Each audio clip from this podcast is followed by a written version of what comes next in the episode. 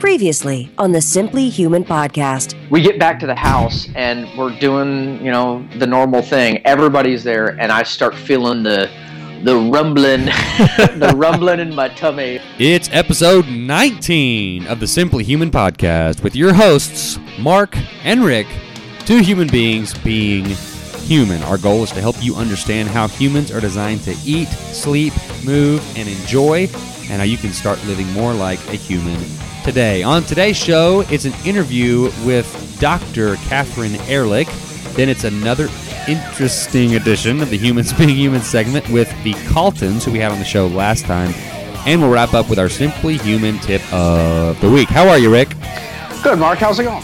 Oh, things are good. I, uh, I guess if you want to call this like part of the enjoy thing, I just like ten seconds ago walked in from the house. I there. I don't even know how to say this. I I was performing in front of 1,500 eighth graders, and, and not so much performing. It was more of a. Uh, I was sort of asked to sort of lead this little hour long sort of breakout session for this leadership thing that our city is doing. And I bet I did a superhero theme, so I was dressed in, in black tights and a superhero, like a Superman cape, and I played the Superman theme song and had a whole like choreo- choreographed bit at the beginning, and it was pretty crazy. I'm supposed to be getting a video of it, and if I do, I will put it on our YouTube channel, and uh, it's embarrassing. Oh, That sounds that sounds crazy. yeah, one of the one of the presenters that I was like introducing had a granddaughter in the crowd, and she like pointed out her granddaughter. So the next time I came up, like in between presenters, I was like, "Hey, I also this is funny. uh, My grandchild is in the crowd. John, stand up." I just picked like a random name, and like everyone turned around to look for this person, and I was like, "Y'all seriously? Y'all think I'm I'm a grandfather?"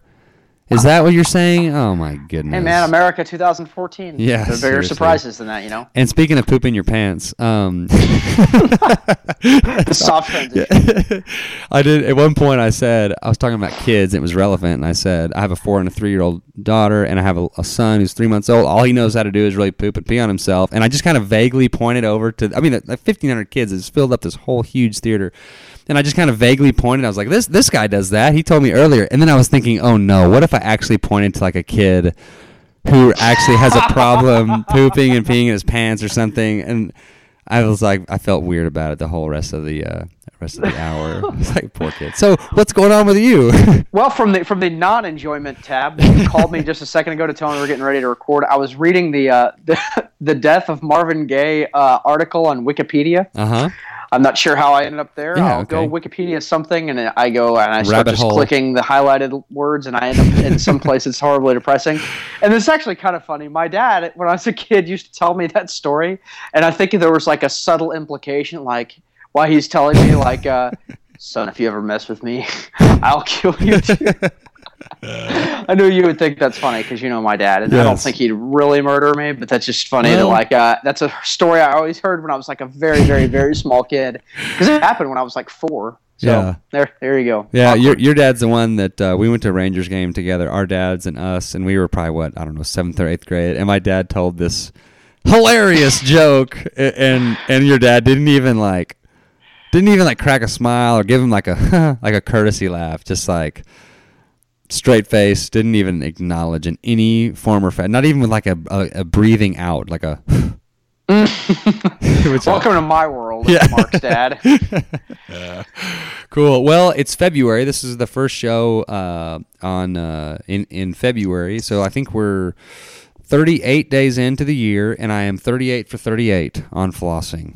I'm not quite as good as you are, but I'm I, I've done quite well. I'm quite surprised with how I've done flossing. Well, and, and the asparagus uh, video was, was Yeah. quite funny. Well, and that's the asparagus video is funny. Like I was supposed to, like that. I was intending at that point to do mushroom and olive, but we are out of both of them. Oh, what are you gonna do? so Oh, I picked whoops. like a random, and you know, asparagus is kind of starting out slow, Yeah. and I'm really nervous still about. You know, we're building this mushroom and olive thing up to be. It's probably not. I'm probably gonna think they're just delicious. And I'm like, oh man, Yep. like the video is me just ramming them into my mouth like a pound at a time. But A whole jar of uh, olives, Yeah. and then you vomit. Yeah, because it's just too dense. Yeah, perfect. gross. Cool. Well, um, yeah. So how how was the month? How's January for you?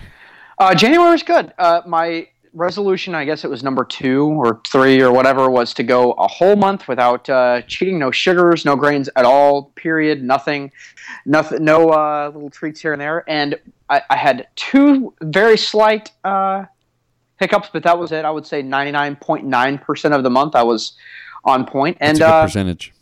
I, I kind of read on, uh, I wrote on uh, a blog posting that I think you're getting ready to throw up there that, uh, you know, I felt good. And I, more than anything, I learned that, like, uh, you know, there's some trepidation when you're not like super health food Jones, when you try to start like really eating healthy and try to learn about these things. There's some trepidation. Like, how am I going to get through life without, without bread? Because bread is a staple. Bread Right. is a staple that we've been dealing with as long as we've been alive. Uh, of you know sandwiches and burgers and you know pizzas and all this stuff. yeah.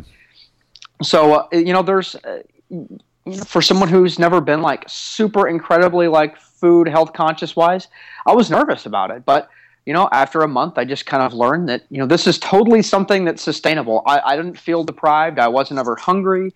Uh, I felt healthy. And granted, I don't have you know some great number from a scale to give you because I don't really weigh myself anymore. I try to measure my progress by other things. My pants are looser. My wedding ring is looser. You know, I feel better. But uh, you know, I think that's the main thing that I picked up off of this. Is it like you know, it was almost like I was jumping into the pool, like right into the deep end instead of like wandering in, you know, through the shallow end. And it's something that this is something I can do Right. for sure. Yeah, I, I haven't weighed myself much either. I I do I weighed like a couple weeks ago just to see because I know I'm I'm trying to put mass on right now with my through like the the branched chain amino acids that I'm taking and when I'm eating certain things and my workouts and so I I've, I've put on probably ten or fifteen pounds of mass. Uh, and like uh, so I don't like yeah like you said I don't I like measuring with other things. So to me like I I did my mac my one rep maxed shoulder press today and it was my new PR. And so it's like that's the kind of thing that I would rather, you know, gauge Yeah. like how I'm doing as my strength. And so that's uh and it all just kind of depends on your goals as well. So I mean if, if fat loss is your goal, weight loss is your goal, then weighing maybe once a week is okay like as just kind of a you know a crutch so to speak to get you where you want to be, but it should not be a part of a sustainable way of life. Um, Well, I think too, if weight loss is your goal and you're doing this and you're weighing yourself too often, uh, I think it was uh, maybe Abel James, maybe it was uh, Jonathan Bailor. Somebody on a podcast that I listened to last week said that you know the numbers on a scale are kind of like the stock market. Every day the stock market goes up a little bit, goes down a little bit, goes up a little bit more, goes down a little more, and you can't look at it day to day and understand the trend. You have to look at like the numbers plotted out on a map for six months. Well, that's really what kind of like your weight is designed to kind of do that. It, that's one day you'll be up a little bit, one day you'll be down a little bit. It doesn't mean you're not losing fat. It doesn't mean you're not gaining muscle. It just you have to look at the overall trend. And I know for me, when I was trying to lose weight, which isn't really my goal now, but a couple of years ago, if the number wasn't as like you know lowered to the point where I thought it should have been, I would just get discouraged and I would, you know, it, it would be hard for me to keep motivated. But that's not really my goal for eating this way at this point. So, you know, why torture myself with numbers? Yeah, I'd like to be, you know, a good strength to weight ratio and all this stuff. But, uh, you know, if my number is not as good, I don't really care because I feel good. I feel like I look better and, uh, you know, clothes are fitting better. So, you know, that's, that's kind of my point of why I don't really weigh myself anymore. Good stuff. All right. Well, let's uh, let's go on into it, and and uh, as you hear the Van Halen song slowly start to fade back in, uh, you can find us online at simplyhumanlifestyle.com. There are links to the Facebook page, YouTube channel, where you, can find the Rick Asparagus video. Uh, also, links to the Simply Human Kids page. Follow me on Twitter at simplyhuman52. Email either one of us. I'm at simplyhumanlifestyle at gmail.com. Rick is at simplyhumanrick at gmail.com. All one word. We'll link to the, his email address in the uh, show notes as well. Um, so our interview today is Dr. Katherine Erlich, who's a board-certified pediatrician who completed her pediatric residency at William Beaumont Hospital in 1998. She practiced conventional pediatrics for 11 years before opening Healing the Whole Child in June 2009. Uh, Dr. Erlich said goodbye to her large conventional pediatric practice in Bingham Farms, Michigan, and in October of that year, 09, she resumed caring for patients through Healing the Whole Child, which I will link to in the show notes. So, our interview with Dr. Erlich, where Rick joins us as well, we talk about what prompted her to write her book, Super Nutrition for Babies, What happens to kids when they don't get good nutrition from the very start? Are the negative effects of nutrient poor foods reversible? Some finger foods and some foods that are good uh, in the place of puffs, crackers, things like that. We talk about the future health of America, and we, of course, ask her what is something that she enjoys about life or something that she does to make life more enjoyable. So, Dr. Katherine Erlich, here she goes. All right, joining us today on the Simply Human podcast, I am just absolutely thrilled to have our guest on today. And I got a book. Is actually I can't remember how it was recommended to me, uh, but it was recommended through a very uh, uh, a, a source that I hold in high regard. It must have been because I ordered it immediately. I got the book called Super Nutrition for Babies: The Right Way to Feed Your Baby for Optimal Health by Katherine Erlich and Kelly Genzlinger. And so I have this book and I've been referencing it, my wife, her pregnancy and everything, and I'm using recipes to feed my kids stuff and I'm getting all these ideas. And I was like, you know what? I'm just going to reach out to Dr. Erlich and see if she's even someone who would want to do something like this. And we had a conversation and some emails back and forth. Dr. Erlich, welcome to the Simply Human podcast. I'm so happy to have you on with us today. Mm, hi, it's my pleasure. And uh, Rick is also on the call. He hasn't uh, been in on a ton of the interviews, but uh, we're happy to have Rick with us as well. I'm here, and I have uh, two children. Uh, can, can, you hear me? Well, you're kind of yeah. We got we got a bad connection with Rick somehow. Can you hear me now? There you are. Okay, yeah, I'm here. All right. Well, yeah. So, uh, yeah, Rick has two kids. I think he was trying to say that he's got he's got two. Yeah, boys. I've got I've, I've got two boys, and this is something that uh, especially now is interesting, you know, to me and my wife. So I'm very very much looking forward to this. All right. So I guess we'll just start off. You know, who are you? You you you have an MD. Sort of, what is your background, and where? How did you get to where you are today?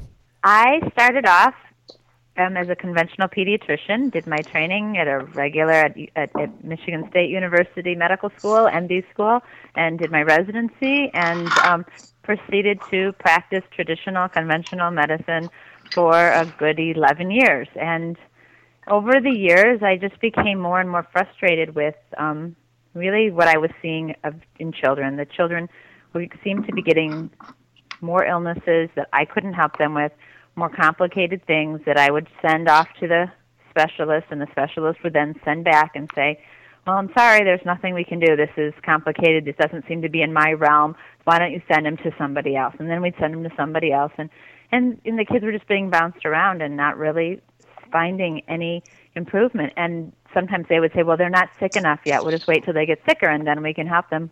And I wanted to give them something that would help them help to prevent them from getting sicker, not just wait till they get sicker. And so that that started to prompt some of my my thinking. Really, my background, though, even prior to that, since my father is a holistic veterinarian. And I think when I was 12 or 13 years old, he started to get into that and was doing acupuncture and learning things. And it always seemed like voodoo to me. It always seemed such so far out there. And during my residency, my residency, my father was always trying to give me information and and tell me holistic stuff to do and I just I'm like, Dad, I'm not there. This is you, this is not me. And um finally, when my daughter was nine months old, I had finished my residency and I was just really out probably she about a year at that point from residency. I came um I developed Graves' disease. And that's a hyperthyroid condition. Mm-hmm. And um and they wanted to take my thyroid away they wanted to burn it out, and I would never be able to breastfeed again because you're radioactive at that point. Oh. And I was not ready to stop breastfeeding. That was really important to me at the time. And I turned to my father and I said, Dad, I said, if you can help me, if you can help me get better, I will read anything you say. And so I got better, and I've been reading ever since. So I do credit my father with a, a, a lot of my the direction that I've headed, um, and uh, and I really appreciate his guidance.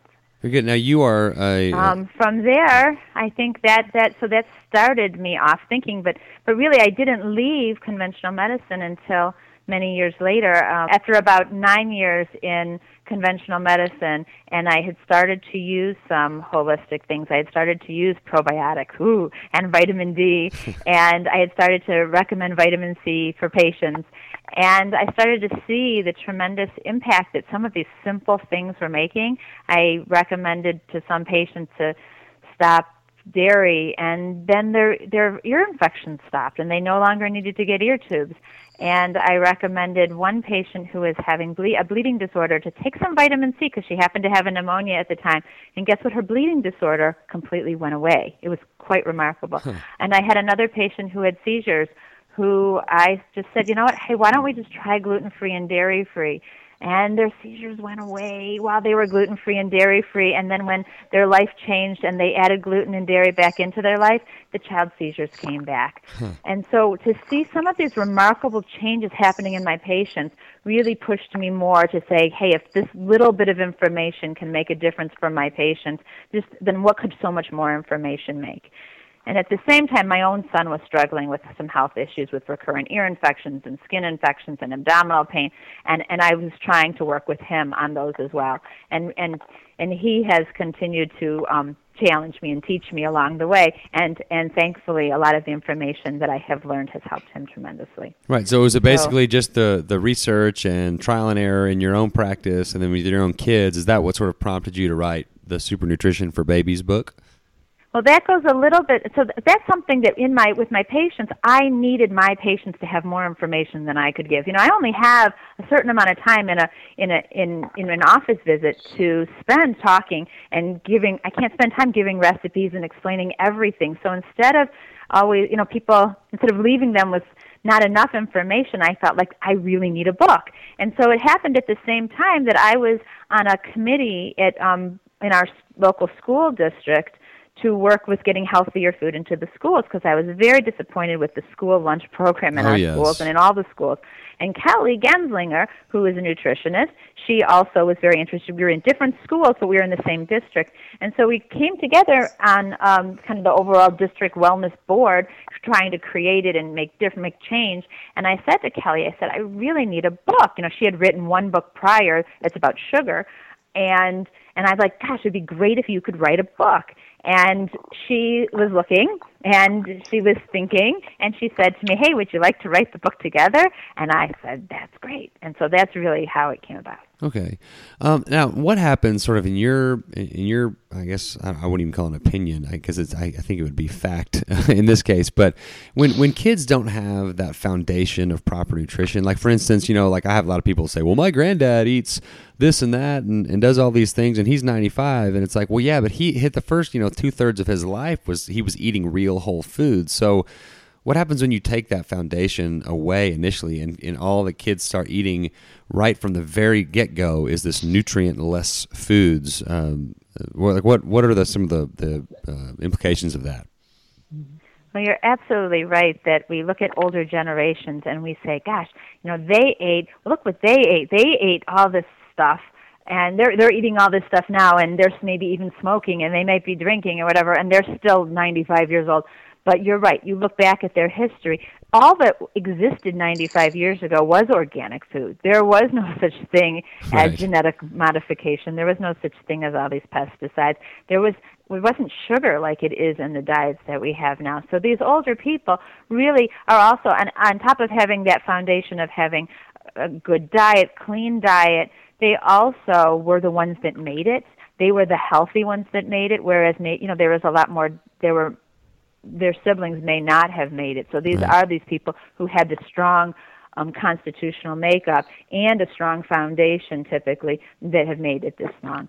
And and when we have the benefits of that, when we have great grandparents and grandparents and parents that were raised eating cleanly and they're passing those and nutritiously, they're passing that genetic information along to us. There actually is something called epigenetics, which is a science of how the genetics, how our genes change based on the environment that they're placed in. So you can take um, one person, or there, there, for example, there is um, a study done on these mice, these agouti mice, and the agouti mice are known to have metabolic problems, be obese, have high blood pressure, high cholesterol, kind of metabolic syndrome that you'd see today. And when you feed the mother mouse a really nutritious diet high in folic acid and I think some other nutri- nutrients, their babies come out of that mother with the same genetics that that maybe the the tw- the the identical mouse having babies that was that weren't um didn't have the fortified diet came out, and the babies that had the fortified diet were completely looked like completely different mice. The regular agouti mice are white and they're fat and they have all these medical problems, and the babies born to the mothers that were fortified are turned out brown and thin and are healthy. And that is your kind of classic example of what a good nutrition does for a baby when the mother is has sound nutrition in when the babies are in utero. Right. Now, in, in your book, you talk about the, the three C conditions, uh, which is the contemporary chronic childhood maladies or diseases. So when you don't get, you know, super nutrition right from the get go, so what are the, some of the things that, that our kids are now facing today? Well, we are we're seeing illnesses that our parents have never that didn't see, that our grandparents certainly haven't seen.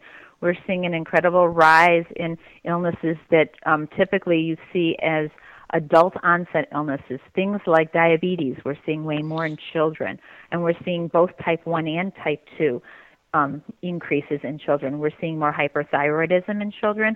We're seeing more cancers in children. Um, obviously, everybody knows we're seeing more attention deficit. We're seeing autism. Autism didn't even exist when our grandparents were kids. And we've watched the autism epidemic rise from, I think, when I first started learning about autism, not in residency or anything, but like more recently, it was 100, was 1 in 188. And then it went to 1 in 110 and then it went to 1 in 88 and now i think the current statistics are 1 in 54 kids is has an autistic spectrum disorder. And if you count attention deficit as within the spectrum which some, which some people do because it really stems from the same issues that a child with autism has we're talking like 1 in 10 Wow. so it's it's quite it's and it just continues to increase Right. Now I know, like you know, some some uh, parents that are you know maybe have older kids. Now, if you don't have kids yet and you're not learning all about this stuff, you, you it's kind of like, oh man, I'm glad I'm just now hearing about this. And so, but if you have like seven, eight, nine, 14 year olds and you're hearing all this, you're thinking, oh no, what have I done to my kids? Like what? So what? Talk about sort of the reversible effects. Like what is, it reversible? I mean, if you if you've you know been eating you know the sort of the wrong things or not doing what you're designed to, to be eating and, and doing things like that, and then sort of how can you can you reverse uh, some of those tendencies? That that was one of the things that I didn't when we wrote the book. We were a little afraid that we were going to scare people into feeling like they had that they had they had missed the opportunity, that they had messed their children up, and that they didn't wouldn't want to Right. read the book because they would have felt so guilty. And and I certainly some, think some people do pick this book up, and they do think that sometimes. I know some of my best friends won't read my own book because they're um they they don't want to be feel guilty um for some of the things that they've done or some of the things that they're choosing not to do right now. Um, but really, the the great thing is, is that this is what I do every day. I am working with patients to help reverse those nutrient deficiencies, help their bodies to heal. Our body is designed to heal. Otherwise, we'd be like hmm. robots and Yeah. we'd just fall apart if we didn't have what we needed. But our bodies really can fix themselves if you give the right nutrition and you take away the things that are harmful. And that's those are two key pieces when you have to take away the thing that is constantly causing inflammation on the body. And those things can range from mold in the home. It can it can it can be yeast overgrowth that we're eating too much sugar and we're feeding yeast and we decrease the sugar and it helps tremendously. It can be that we're eating um, foods that our bodies are having a hard time digesting, like wheat or processed dairy, foods that are depleting our bodies of nutrients, like soy, or we could be taking in too many chemicals like fluoride or bromine. Um, it can be that we have a chronic infection, can be a dental abscess, a tooth problem. There are so many different things out there, but it can also just be simply we're depleted in some nutrients like iron, zinc, iodine. And so when we replace those foods, those those nu- nutrients, um, whether it's in supplement form or in food form, however that that happens, the body then says, "Oh, I have what I need. I can push out this infection more easily." Vitamin D deficiency, for example, is a huge one that that makes everything harder. It makes everything more reactive and makes um, makes people just feel really awful. And when we live in an area like where I live in Michigan, where there's six months of the of the year that where we we don't have enough really sun, really sun we see um, a lot of vitamin D deficiency. And in areas even like where you live, where there is sun, people are so afraid of the sun Right. that they put so much sunscreen on that they don't absorb the sun. They don't absorb their vitamin D because sunscreen does lack somewhere be up to 95% of vitamin D from the so you don't get that from the sun. Wow. I'm sure you can hear uh, my daughters uh, running around and singing in the background. They're both wearing their, again, uh, Rick will know this. They're, they're both, again, wearing their ballerina uh, outfits, so, which is, seems to be, I guess that's all they wear. But so that's what that is in the background. Um, See, the point you just touched on, Doctor, is is the, the the most important part for me, at least that I take away from this, is I have two boys. One is five, and or actually almost six, and almost three. And this is kind of you know paying attention to nutrition, paying attention to health is something that's kind of newer to my wife and I because you know we were very typical, you know, standard American type diet until about a year ago. And my oldest son is a real picky eater. He actually has an autism spectrum disorder. The younger one will eat literally anything you put out in front of him. So now that we start to see some of the benefits of being careful with what we're eating, we're like, hey, maybe if we're concerned about what we're eating, that we need that, that to filter down to our children. And so we're kind of getting into this. So it's it's it's encouraging to hear that it's not it's not going to be too late to to do something about this. You know. Yeah, like No, the like the end of the book would be, and in conclusion, if your kid is you know X years old and has this ailment, sorry, that's it. yeah, Yeah. That's the cutoff. Forget about it. Yeah. Don't worry about it. No, but even if you look at adults, you see adults and you see adults changing their diet dramatically, changing their life because they have a diagnosis of cancer or MS, and you see a complete turnaround. It's dramatic. It's amazing. So if an adult can turn it around, of course a Right. child can as well. Yeah. Now, what are some of those things? Uh, that what are some of the super you know, super nutrition? What is like super nutrition? What are some good things that we need to be making sure to get into our kids' diets and our own diets? So I think one of the most, one of the easiest things to do, and I, I really think the easiest things for anyone to do is to make homemade broth. Yes. Homemade broth made from the bones of a chicken or from the bones of a cow. Um, it's the way our great grandparents used to make it. It's the way that people got their children uh, to stay alive through the depression when they didn't have enough money. They used every bit of the animal, and and bone broth is easy. It sounds like again a bad name, bone broth. Right. It's just chicken soup made just prolonged cooking with the bones in the in the broth. So why is that- Yeah. Why is that healthier than the little uh, cubes that you just dissolve into boiling water? Because I have homemade su- bone broth, or I'm trying to use your terminology from the book, which is just super stock and S O U P E R soup or soup stock, super stock. And my wife likes that better. It just sounds better than bone broth. But I have it in my refrigerator right now. I'm thawing out some more bones from grass-fed animals. Um, that and and and pastured chickens and have some chicken feet uh, and I'm thawing those out to make a new batch starting tomorrow. So yeah, so why is that better uh, than the little, the little cubes? so the cubes or the or the boxes or the cans of broth, even if they say organic, um, they might have been cooked from an animal. Um, if I don't know about the cubes even, but the, just let's even go with the organic bone, the organic just stock in the boxes because I think a lot of people use that. Um, that's made from an animal that has been cooked for a couple hours. It may not have been made from the bones at all. It is the bones provide and the prolonged cooking of the bones provide the minerals that come out that we pull from the bones, the calcium, the, the all the things that are in the bones that are nutritious for us, as well as we're getting gelatin from the joints and from the bones, and the gelatin is incredibly nourishing and healing to our body. Right. And easy to absorb the nutrients. yeah, and I, I know like when I use the chicken feet, uh, that's when I really get that gelatinous broth. Yeah. Uh, and aren't those chicken feet lovely to see when they're warm and yeah, I, I give them to my to the dogs uh, afterwards. But yeah, like when the girls see that cooking, like I usually just cook it out on the back porch, you know, so it's not a big thing. Uh, like ew. But um, okay, so what are some other other things that uh, that are good to get um, in our kids' So diets? going for animals that are pasture raised, so eating foods from animals that are pasture raised, um, the pasture raised part increases the omega three fatty acids, increases the nutrients, decreases the chances that there could be an infection. For example, if we're talking about a pasture raised egg, the yolk of the egg being loose.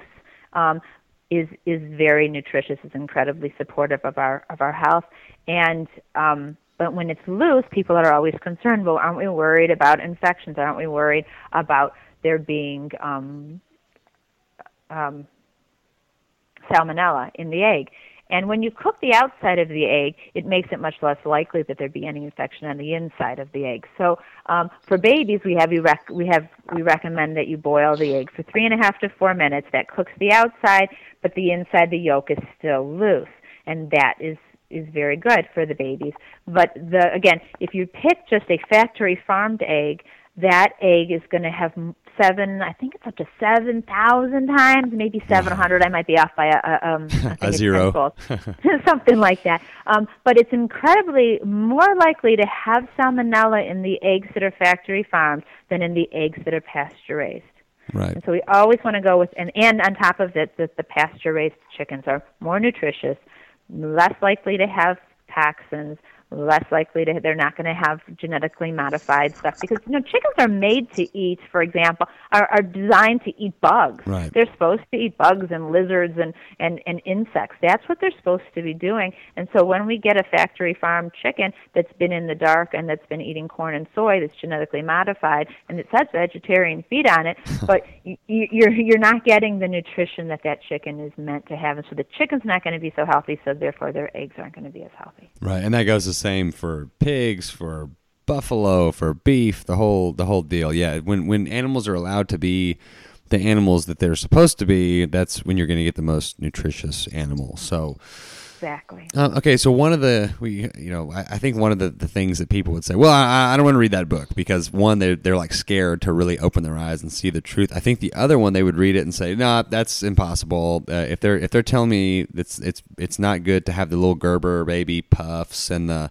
and little crackers and things like that. That that's for my hectic lifestyle. That's that's too hard. I need that stuff to keep my baby happy and keep them occupied at a restaurant. So, what are some of like the the finger foods that you can you can start doing? They're just as easy. You just have to like kind of wrap your head around a new way of thinking. What are some of the, the finger foods that are super nutritious?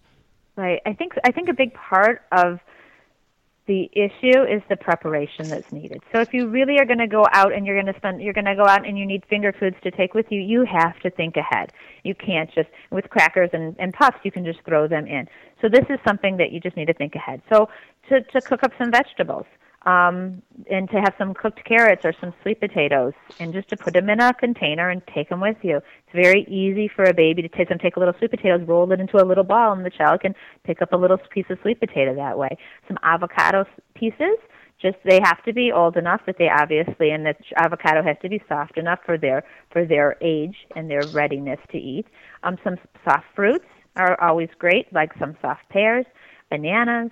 Um, liverwurst is one of my favorites because the liver is one of the most nutritious um, animal products that's out there. And liverwurst, when it's made from a clean liver, from a clean cow, um, it is incredibly high in iron and zinc and B12 and vitamin C and really helps to, to build the body. And so when you get a clean liverwurst, it's very easy to take with you. Just take it again, cut it up, and bring it with you. Right. Um, and for some, and for once a month, I do recommend something like um, some caviar, some salmon roe. It's not something I would probably pop in and take with you when you go somewhere, but to have it in your home and to let your children experience the like the salmon roe. They're a little bit bigger caviar, and they're easy to pick up. They really work with that pincer grasp of a nine-month-old, so it's really nice. Um, but they're high in vitamin A, and so they're incredibly good for the immune system. They're good for the bones. They're good for the eyes. Um, it's good for many different things. So that's Yeah, I wouldn't wouldn't recommend just like slapping some caviar like into your pocket with nothing around it and just like kind of sort of like gooping it out. Like this is not working. That's not what she's saying, people. Um, so, uh, well, let's see. You, yeah, Rick. Um, you will be so proud of Rick because he grew up very narrow palate. Just would only eat a, a couple of foods, literally. And last week, Rick, for the first time in his adult life, ate some asparagus, and there's a and he videoed it, and we're gonna link to the video in the uh, in the show notes because it is hilarious watching him. And it's funny. Huh. Yeah, I don't know what's happening to Rick. Okay, we'll just keep going. Um, we might have lost him, but um, just real quick, what are what are some changes that you've seen? You know, since you started practicing, uh, as far as you know, from a from a clinical perspective, and then where do you think the health of America is heading if, if nothing changes? Well, if nothing changes, I think the autism epidemic is a pretty good indicator of where we're heading. Right. I can't imagine what's going to happen in 10 more years. I mean, is it going to be that we're going to have one in every five kids that's autistic? I mean, that's terrifying. Right. Absolutely terrifying. And, and and with all the epidemics, with with with asthma, with with allergies, and and eosinophilic esophagitis is a new illness that's out there that no one t- ever talked about before. But we're seeing so many kids with that. Um, it's just I, I, I am. I I think that there's going to have to be a change because I think there's it's going to we're going to demand it. The world's going to demand it. The question is, is it going to really be? You know, I'm, I'm not very being very positive here. No, because I no. don't like sounding so negative. Um, Well, I asked you a very really- negative question. yeah. And I'm really I'm hopeful that, that that because we are seeing a turnaround, we are seeing more people with the internet. It's incredible the amount of people that are becoming taking knowledge upon themselves and not just trusting our government to protect us, and they're taking the steps to learn and read and educate themselves and and and take care of their kids on their own. And I think that if if we continued along that path, then we're going to see we might see some great changes out there. They've recently allowed raw milk. I mean, California there's um, is, drinks raw milk, and I think there was a just recently another state approved raw milk to be allowed as be, to be sold by farmers to for human consumption. I know Canada recently um, downgraded the risk status of raw milk, as previously was thought to be uh, a big time high risk food, and they now consider it a low risk food. So as things change like that, I, I really do hope that we're going to get more nutritious foods in our diet, and um, people will start raising the awareness about genetically modified, um, genetic, genetically modified foods, and um, decre- get rid of those. And if we can make some of those changes, I think it's going to be great. The hardest part, I think, is the sugar, and the sugar is huge. We eat so, so much sugar, um, and I don't know if that's going to ever go away. well, then you get like on the Super Bowl last night, you know, all the like the Coca Cola commercial, and it's like Happy America and all this stuff, and it's like, no, you're or be- America the Beautiful was like the hashtag, and I'm like, if everyone, if all Americans d- drank nothing but Coke for their liquid, America would not be beautiful. Like that's like what. I just, but but they're the ones that can pay to have the Super Bowl commercial, and it's just such a like a scam to me. But Rick, do we have you back by the way? Yeah, I, I am back, and that's an interesting point. My wife and I were talking about that. Uh, it, you know, the ads for Coca Cola, the ads for you know the sugars and the stuff like that. It's almost like, to me, now that we pay attention to stuff like this, it's like a commercial for heroin. Like, imagine a commercial on TV that said, "Hey, heroin will make you feel." Well, no, it doesn't make you feel great. It kills you. It kills you quicker than sugar, but it kills you just as deadly. And you know, it, it's just important to me as a as a parent of young children. It's impar- it's something that's on you know the forefront of what we're thinking about. My wife and I, you know, we want to know that our children are well taken care of, that they're well educated, they're well, you know, that that, that they're going to be healthy. And this is something I think so many people overlook because you know children can be picky eaters and children you know want to do what they want to do and it's kind of hard sometimes to do the, the right thing but this is something that it just i think you said it earlier doctor this is like a, a nutritional base a foundation that we have to give them for the rest of their lives Right. That's our job as parents, right? Our job is to create a strong foundation for our kids mentally, physically, emotionally, and and what are we doing when we're giving them sugar cereal for breakfast and and candy throughout the day and pop to drink? We're we're not really building them up much at all. Yeah, one- In fact, we're more tearing them down. Yeah, one thing that gets me is like when you know, I mean, I'm not when we go to a birthday party, like they get a cupcake. We go to you know, we got to eat w- once or twice a week, and if it's a place like uh, that has free ice cream afterwards, you know, like for the, it's it's but for ninety percent of the time, it's we avoid it. So, but like I say, we are out somewhere and it's not sort of one of those special occasions, and then people like every every meal it turns into like a special occasion. You can like justify it, but if it's not one Going of those, to the bank. yeah. Going Oh yeah. yeah. Hey, the sun came up. Let's have a donut for breakfast and celebrate. The world's not over. Uh, but you know, people are like, "Oh, you're depriving your kids," and I'm like, "No, I, I don't feel like I, I don't feel like I'm depriving my kids. I feel like I would be depriving them of like a healthy future if that was something." That we let them do all the time, every day, and drink, you know, the juice and the cokes all day, and have powdered donuts for breakfast, and macaroni and cheese, or a Lunchable or something for lunch, or just a typical school lunch, and then dinner is just sort of some, you know, let's get a pizza or go to Kentucky Fried Chicken. I mean, I feel like that is depriving your kids, not the other way around. We just have to sort of switch the paradigm there.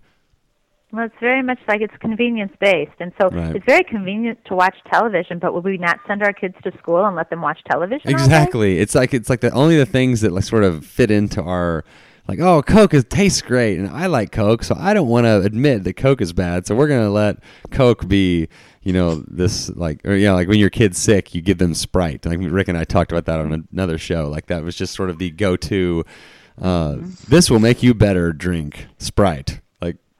Carbonated sugar. I had ginger ginger ale was growing up. Yeah. That was the one that we had. Yeah, yeah. With the first three ingredients are different forms of sugar, and then there's like some sort of trace amount of ginger in there somewhere. So yeah, not quite the Yeah. the the ginger health effects from just like the actual ginger root. But well, um, let's see. Uh, Rick, did you have anything else before I get to the final question here? Well, I mean, as someone that's kind of relatively new to paying attention to health and wellness, and you know, trying to think outside the box, this is particularly interesting, like I mentioned earlier. But also, you you hit it on earlier, and I dropped out of the call real briefly.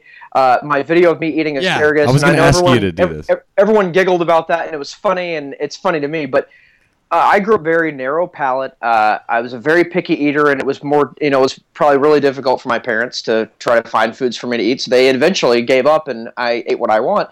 Well, here I am. I'm 34 years old, and I'm trying to be more healthy, and I just didn't have this base of like, here are foods that I eat often, and it's like five or six of them, and I'm having to branch out, and that's almost to me, at least from my perspective, that's to me the most important part of trying to get my kids to eat healthy foods is so that when they're, you know, I know a, a 16 year old is going to go out and have pizza and, and you know stuff like that, but when they're 20, 21, 22, they get to be adults. They need to understand like, hey, these are everyday foods. These are sometimes foods, and you know these are the things that you eat to maintain your life. And once in a while, you can have a slice of pizza, or once in a while, you have a hamburger. But uh, just separate from like the you have to give them nutrition you have to give them experience to to know what's right to eat and what's not right to eat you know we say to my my oldest son uh, you have to eat your vegetables because they're eh, eh, meats and vegetables because they're growing foods and he wants donuts and we say well grow, donuts aren't growing foods although they you know kind of grow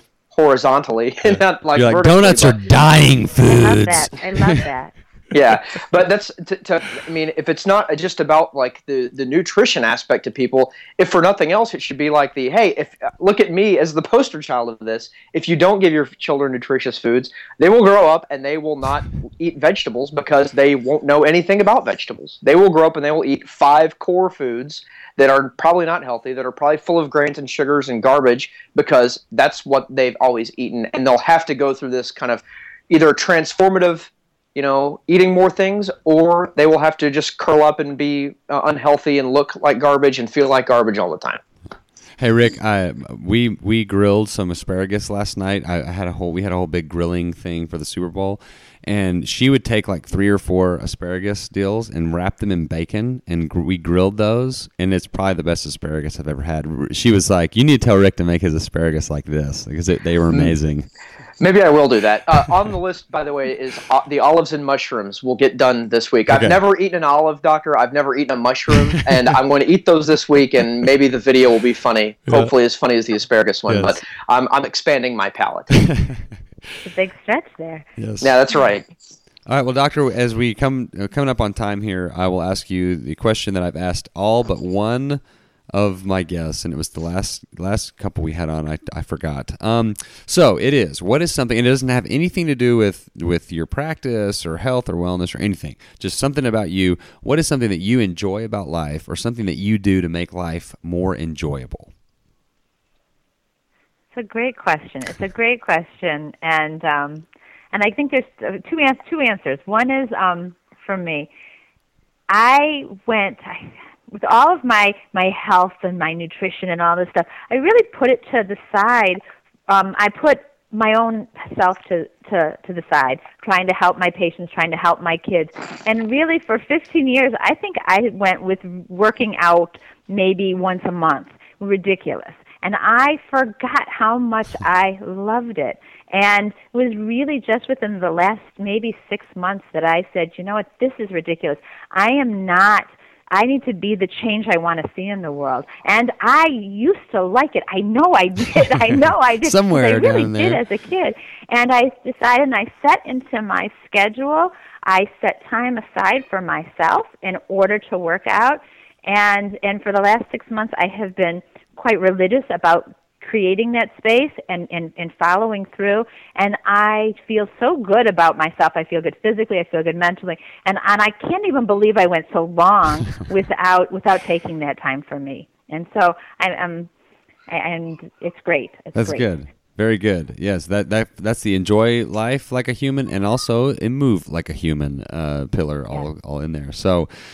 All right, Dr. Erlich, I sure appreciate your time. I know you're very, very busy, and uh, really thank you for your insight. And I will tell everybody that listens, and, and whether they listen to this show or just or in a room and they can hear me speaking, I will tell them to buy and read Super Nutrition for Babies. I got a book for my brother who is expecting in March. I mean, there is like recipes and information and charts on when certain foods you can start doing things and where do I get raw milk and just all sort I mean any question you have about any of this stuff is in this book and we keep it in our pantry in our kitchen and we use it for references we use it for recipes and it's just a great great book. So thank you for writing it. If you see if you see Kelly Genzlinger uh, tell her thank you as well. Oh, uh, well, thank you so much. yes. I really, I really appreciate this opportunity to, to, to, to speak, and I'm so glad that you have enjoyed the book and, and that you'll share it. It's terrific, and I think it makes such a difference. So I, I appreciate it. all right well Dr. Erlich Ricky, any any uh, uh, final thoughts No, it's uh, it's very interesting, you know, and it's something that impacts a lot of people, and that's it's never too late to start uh, doing the right thing, you know. right very That's good absolutely right. all right Dr. Erlich I sure appreciate it and uh, hopefully we'll have you back on sometime in the future Okay, thank you. You're listening to the Simply Human podcast. All right, you can find Dr. Erlich online at healingthewholechild.com. And her book, which I mentioned, Super Nutrition for Babies, is one that I reference daily. Uh, she is just a, a very sharp, bright person, and I'm looking forward to having her back on the show uh, in the future. And it, Rick, it was great having you on that interview as well. Well, and it, it, there's some, you know, pending my quirks of my weird schedule that I'm going to try to do more often. But it was really interesting to talk. I, I find a lot of interest in doctors who are thinking outside the box. Conventional and I- medicine, That sounds weird and random, but like, there was a time where uh, the thinking of the box, so to speak, was that the Earth was flat, and everyone, anyone who challenged that, well, was killed. But like, uh, or Christopher Columbus, like, uh, there was a time that that was conventional thinking, and if you thought any any other way, you're an idiot. Well, you know, as mankind went on and we figured more things out, we, you know, we discovered that the world isn't flat anymore, and that's to me almost what like the, you know, the grain-based, uh, you know, conventional FDA type diet, diet, dietary guidelines and stuff like that. That's like the world is flat thinking, and I'm just intrigued a lot by actual medically trained doctors like her, like Dr. Stephen Tate, like all these people that are doing like legitimate research that are finding that the world isn't flat, the world is round, and here's why. And uh, it, she's just a very, very interesting perspective from her. I really enjoyed it. So check out our website, buy the book. Uh, even if you don't have small kids, it's just a good, you know, because we are all just large kids. So a lot of it applies to us as well. Most of it applies to us as well. I love in that book there are ads from like the 50s and 40s even that are like, feed your babies Vienna sausages and like liver and you know, which of course Vienna sausages have changed uh, over the years, but it, it was like they had it right, you know, from a, from the no no, no processed foods uh, thing back then. So anyway, great book, uh, and thank you, Dr. Erlich, again for being on. So. Now it's time for the Humans Being Human segment, and we're going to hear from Jayson and Mira Calton, who were on the show last time. And they did that six year, seven continent, 100 country tour, kind of the Western A, modern Western, Weston A. Price deal. And they saw some really, really interesting things in all these native you know, tribes they would go to in Africa and Australia and different places and would see some things. You know, these tribes had never seen you know a white person before or an American or whatever, and and being exposed to some of their traditions and things was really interesting. So I really think I think the title of this uh, podcast is going to be something like uh, breastfeeding. Uh, you know the, the Dr. Erlich interview, obviously, and breastfeeding and breastfeeding pigs. So if you if that title of the podcast got you to this point, you will not be disappointed. Yeah. So you know, visiting a lot of tribes, you always find that they have unusual customs or that they think our customs are unusual. Right. And when we went up to the northern region of Tari in, in Papua New Guinea, you know, you see all these crazy things. There's a whole community that, you know, spits on each other's hair and creates these weird helmets from it. I do that. Is that not? Is Yeah. that not right? I mean, Three- But they do it like 10 times a day and then 25 years. and it's crazy. They have these actual helmets made out of their whole, whole hair. And then you go to another community, and like that community's all you know, all dressed up, so they paint their bodies just to look like bones, so they look like skeleton oh people. yeah, yeah, yeah. And so then we were down to this one tribe. We went to where all the women live. Because of course, the women aren't allowed to be with the men um, because the men have so many wives they thought they would fight. So they shove all the reasonable, community across the pond and um, visit the wives on their each evenings. So we walked into that community, and the first strange thing I saw. So you're in the women. community. you- you're going into the the woman. We're The women going into community. the women's community Okay, finally okay. to see how they're living because we spent a lot of time with the guys and the warriors and stuff like that for Jayson. I want to see what the girls are all doing this whole time. so we go in and we're you know they all have all these piercings like through their noses and you know all the you know big huge things through their ears and the ones through their noses are actually kind of funny because those are actually used as their utensils to eat. Oh. Which was kind of disgusting. Wait, did they like but it- take them out of the hole and eat with them? Yeah, or- just Pull it right out. right out? Oh So, man, yeah, that's one way to not lose something. Maybe I can do that with my car keys. Just like put my car keys into my like lip or something. Well, they just thought that I was the funniest thing that they had ever seen. I'm dressed like a guy. I'm in you know, pants. I'm in jeans and whatever. And they decide they want to put me in all of their grass skirt and Oh, you know boy. the whole shebang. And so we started to do the whole process, and I have my belly button pierced. okay, And which they probably loved. well, they had never seen that before. Okay, That was of all the strange places to pierce. That was the weirdest they could think of. because there was like no purpose. Is that like like there was no like And they're, functional? they're yanking on my belly button. they're pulling it. They're all coming around to see what this woman has found in my stomach. and was it part of me? And the funny thing is, we What was stayed with the them. use of it? Yeah. I didn't understand it just being decorative. right, right, right. So the funny thing is, we stayed with them for a while, and within I'd say a matter of days, it was the new trend. Oh, did they all start doing it? they now decided that belly button piercing was a really good idea. Oh my goodness, that's hilarious! And like, like to us, like a belly button piercing or any piercing is like some big monumental event. They're like, "Hey, she's got her belly button pierced." Okay, and they got grabbed like a stick and just like pierced their belly buttons. like, Yeah, they literally just go right through it. They're they're not shy. that's Um, crazy. another strange thing about the women there is that the women have to nurse the pigs. what?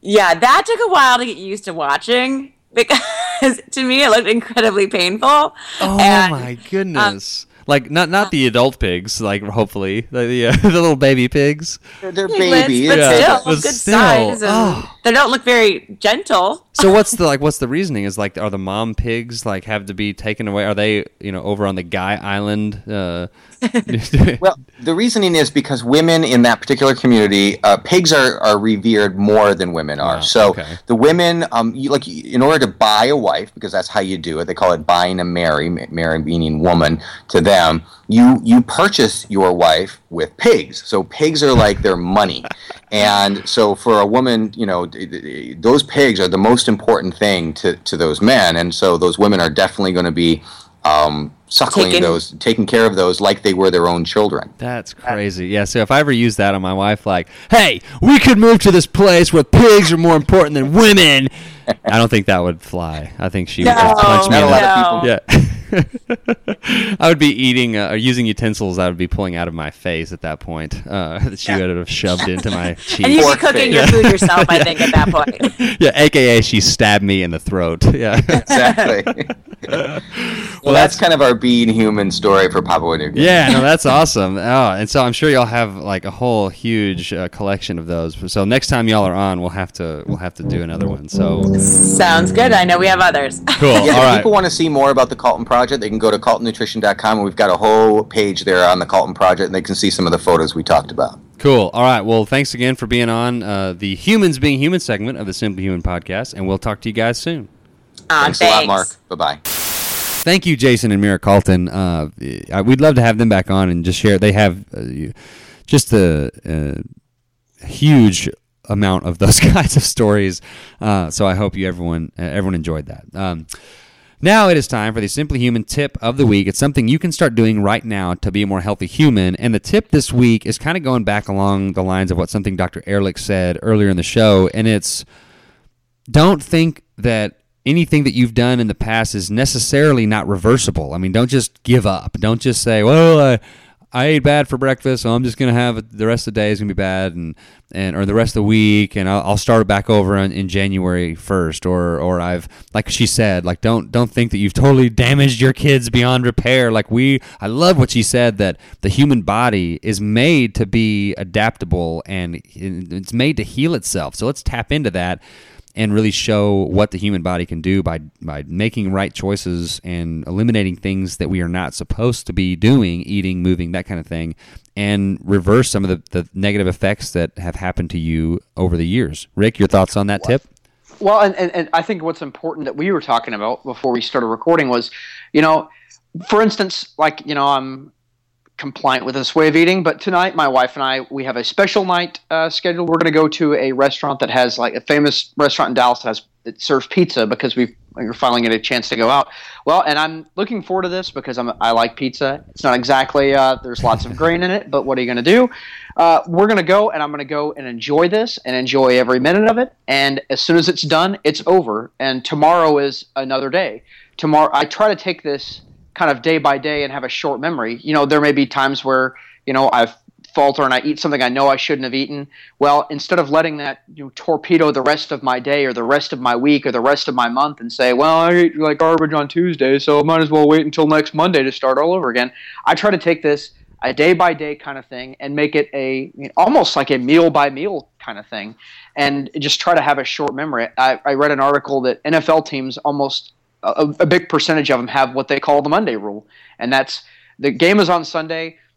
By Monday, you have to get over it. You have to be looking forward to the next week. The season's really short. The weeks are compressed. You don't have a lot of time to prepare for your next opponent. So, you know, if it was a huge win, that's great. You celebrate it Sunday night. If it was a huge, terrible loss, then you, you know, you grieve over it Sunday night. But come Monday morning, eight o'clock, when you're back at the team facility, it's a new day, and that's kind of how I feel like I should approach stuff like this. Yeah, the, another thing, uh, using the football uh, analogy, which I think is, is relevant because of the Super Bowl that we we just had.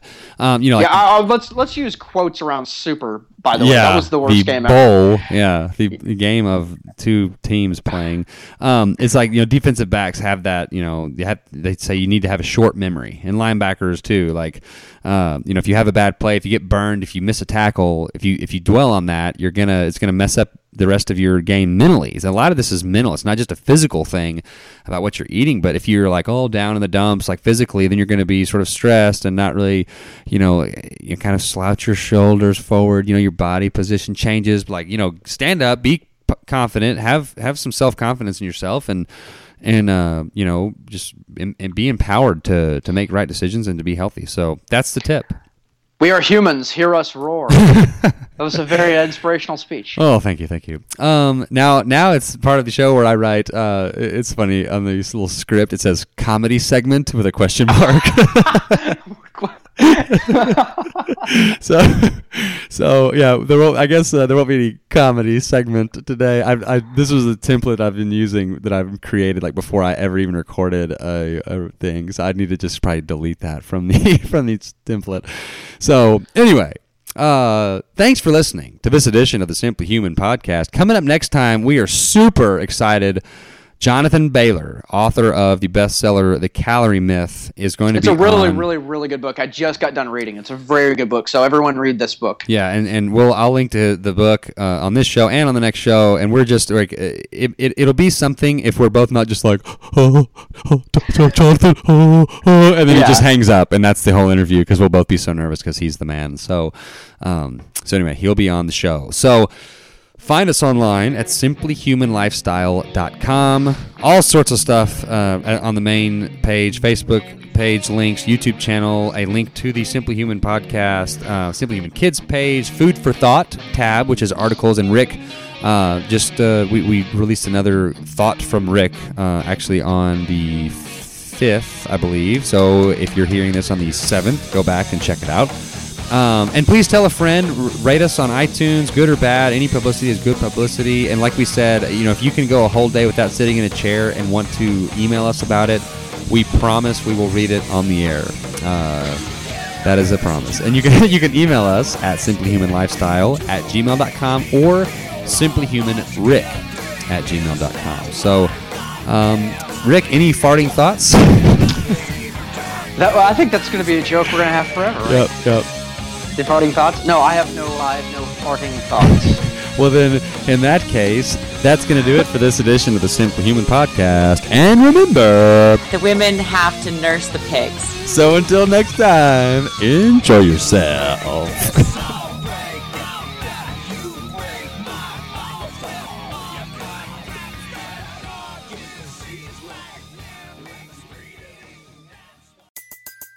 Everybody in your crew identifies as either Big Mac Burger, McNuggets, or McCrispy Sandwich.